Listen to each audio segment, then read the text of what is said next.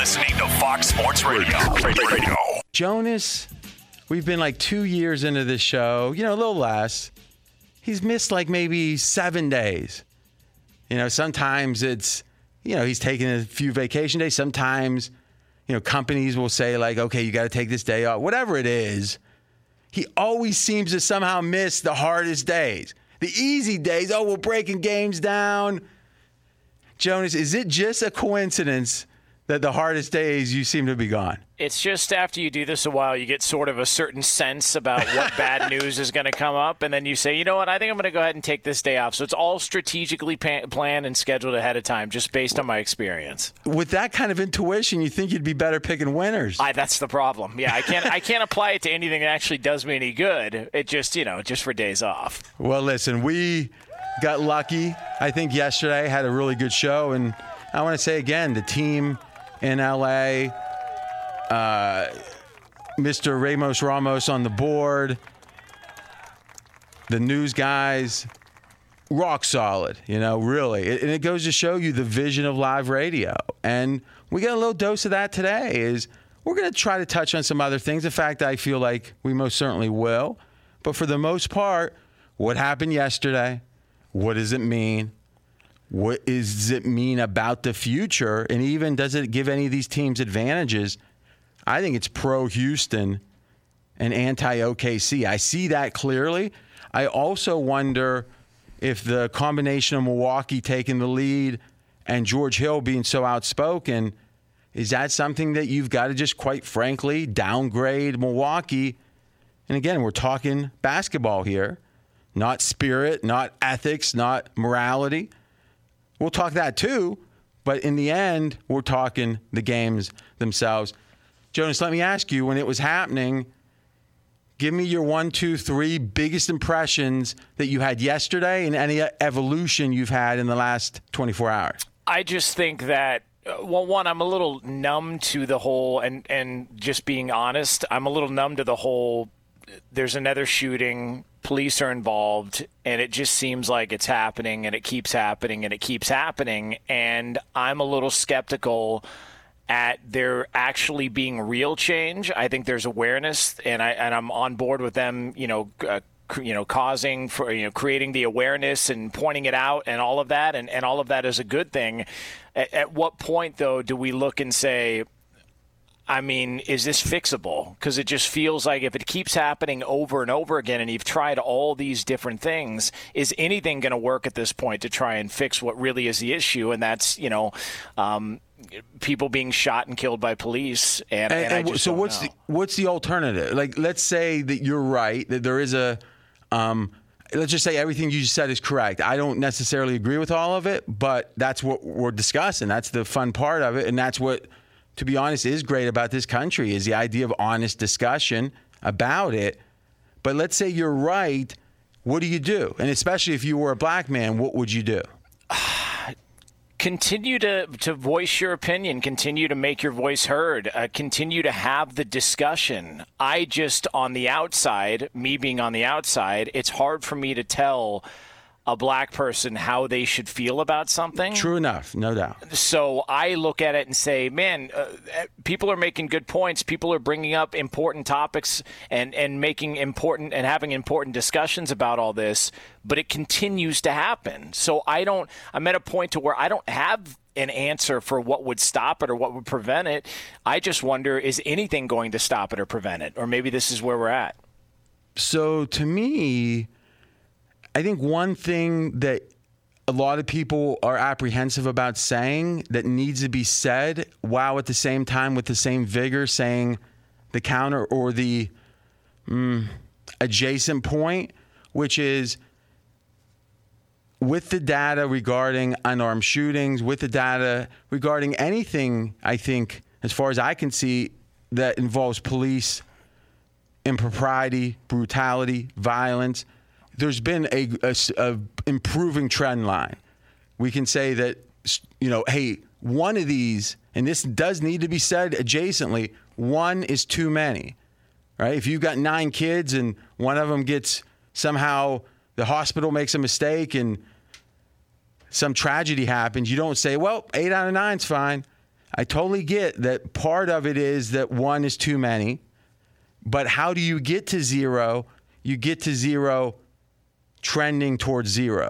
And I think that those on the social justice aggr- and that's the thing. Do we want to say there's a social justice side and what's the opposite? An unjust side? I, no. Just like with pro-life, pro-choice, they're all trying to win the semantics. But let's say those more active and hands-on on the social justice side, I think there's a sense of if we acknowledge progress, we're going to diminish enthusiasm. And to me, I feel like that when you've had decades and decades of less progress, and then it seems like since Ferguson, there's been a movement towards progress, but not enough, that you got to do both. You got to say thumbs up for the progress, but hey, is it greater than zero, the deaths? Then it's too many. Um, so we have Mackenzie here, who is African-American, and I would say is part of that aggressive social justice side. He does research for us. Mackenzie, if I say to you that the since Ferguson, if you look at the stats, boy, the trend line's been an improvement, how do you respond? I'd say that's great. Let's keep it going. And would also say that, as we've talked about in private conversations, it's not just black and brown people. I think police in general have far too much power, and that's my main concern, and it has been for a long time.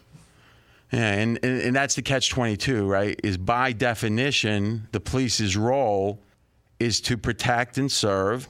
And how do you protect and serve? It's you stop bad guys. How do you stop bad guys? Often it takes deadly force. So police, like campus cops that have, you know, rubber clubs, they don't stop real crime. Now, if you want to give someone the power, you know, who's going to police the police is who's going to watch the watchers. That's always been a call. And I think it's a valid, valid discussion. Now, what I feel very strongly about, I'm R J Bell, straight out of Vegas, Jonas Knox in L A. What I feel very strongly about is we've got to not be in such a hurry. Listen, to get married in most states, I think Vegas is easier. To get married, you got to wait seventy-two hours. There's, you know, there's usually a cooling down period or whatever. And the idea that people, and Mackenzie was in this group yesterday saying, hey, it's been forty-eight hours. Why hasn't there been an arrest? We're mad. I think we're losing sight of how justice moves. And the very fact that there's been information released regarding a deadly weapon, a knife being on the possession of the deceased. Now, what does that mean? I don't know, right? I'm not saying that means the cops were completely justified. I'm not saying it means they weren't. I'm saying yesterday, twenty-four hours ago, we didn't know that. Now we do. What are we going to find out in the next twenty-four hours? I don't know. But what I know for sure, oh, I'm sorry, uh, Blake, not deceased. Thank you. The um, but paralyzed at this point, is the idea that we're talking about hours instead of days and weeks. I get why there's an impatience. And I also get this. Everyone on the social justice side is smart enough to realize if this, if the attention dies down, the pressure to do right dies down. So let's say we all knew it would take a month to get all the information. You would be fearful that a month later, everyone's moved on. No one's really worried about it. And thus, whatever chance there would be for this to drive reform will dissipate with time.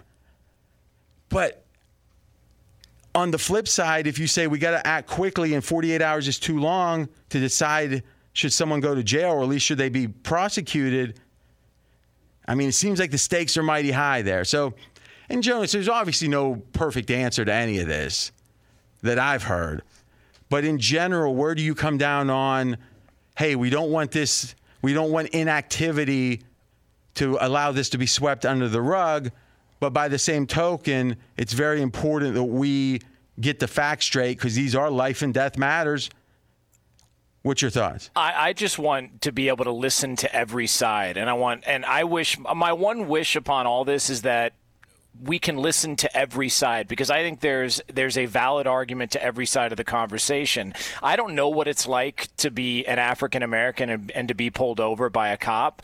Um, I don't. I also don't know what it's like to be a cop and pull somebody over and feel like your life is being threatened. So I, you know, for for a lot of people to speak, yeah. well, in this moment, I would do this.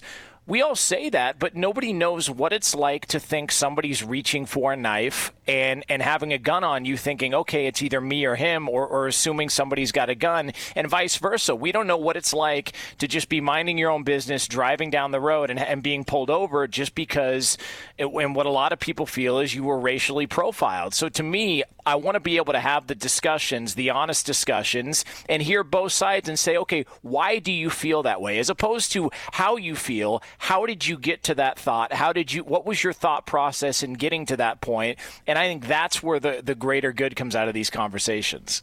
Straight Outta Vegas! Be sure to catch live editions of Straight Outta Vegas weekdays at six p.m. Eastern, three p.m. Pacific on Fox Sports Radio and the iHeartRadio app.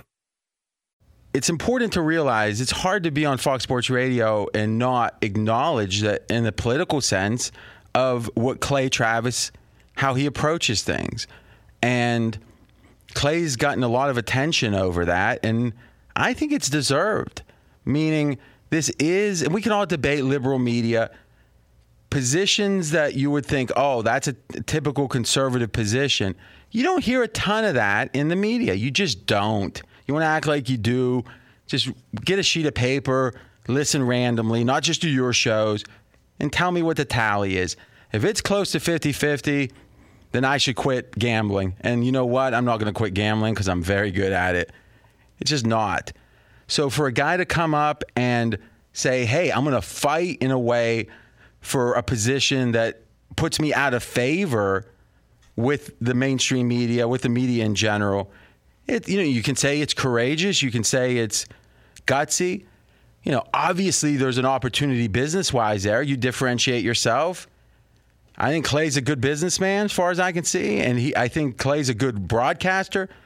What I, he's a uh, bright mind. What I don't like, and I, I listened today, I was interested to hear his take. I think if you demean the other side, if you there's a feeling of the other side is stupid, or the other side is corrupt. If you think about it, what's the two things that would make the other side's opinion not count? If they're so dumb, it's like a child babbling about supercomputers, you're going to say, well, it doesn't matter what the child says, right? He doesn't know better. And you know what comes from that too? Is now if you withhold some truth from that child, hey, he's not ready for it. Maybe that's what some news directors thought. Oh, that George Floyd thing, R J, you played... The society's not ready to take that in, okay? That's George Orwell stuff there, buddy. And nineteen eighty-four. No one is supposed to decide what truth we hear, as I've said strongly, I think, on this show. And the way you accomplish that, the way you don't give the other side the truth, the way that you don't give the other side a fair hearing, is if you invalidate them. And one way to do that is say they're stupid. The other way to do that is say they're corrupt. They don't really believe that.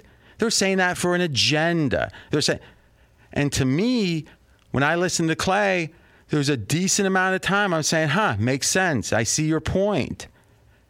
But then, and today especially, it felt like, or, you know, I don't listen every day, so I don't know what he's saying on a given day maybe, but I listen some. And what I heard was, that how stupid the N B A was, the players were to do what they did. And you know what? I think it wasn't super well thought out. And you know what? How could it be? If you have Milwaukee sitting there talking to the Attorney General of the state of Wisconsin, talking to the, I think, Lieutenant Governor, and you're saying, what's going on? What's going to happen? And they say nothing you want to hear. Now what? Are you going to have a sober reaction to that? Yeah, if you're a senator, maybe. If you're on the Supreme Court, not if you're a basketball player.